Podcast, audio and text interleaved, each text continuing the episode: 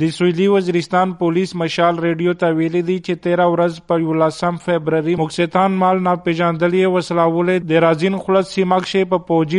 Post باندې برید کړای دی او د ګاند دازونو په بدلون کې د پاکستانی پوج چارور سپوهن وجل شوی او درې پر هرجلی شوی دي. د دغه برید په باراک شي د سویلي وزیرستان پولیسو مشر شوکت علي مشال ریډیو ته وویل. د رازین علاقې کې شوی د شوال ته چلار دي د شپې لیټ ټایم کې شوی 12 بجو بعد هغه کې دا اوه کسان ټوټل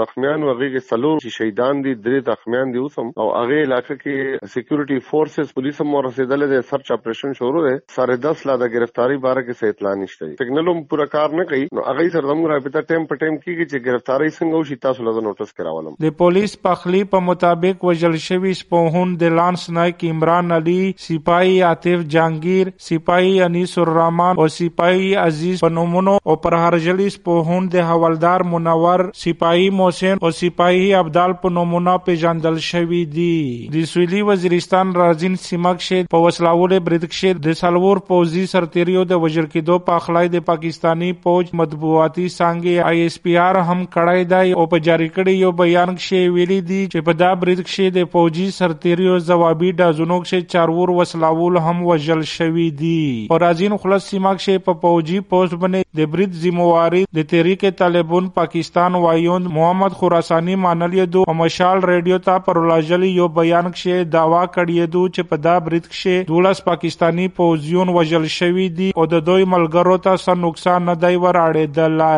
اشتیاق ماسید، مشال ریډیو ډیرا اسماعیل خان.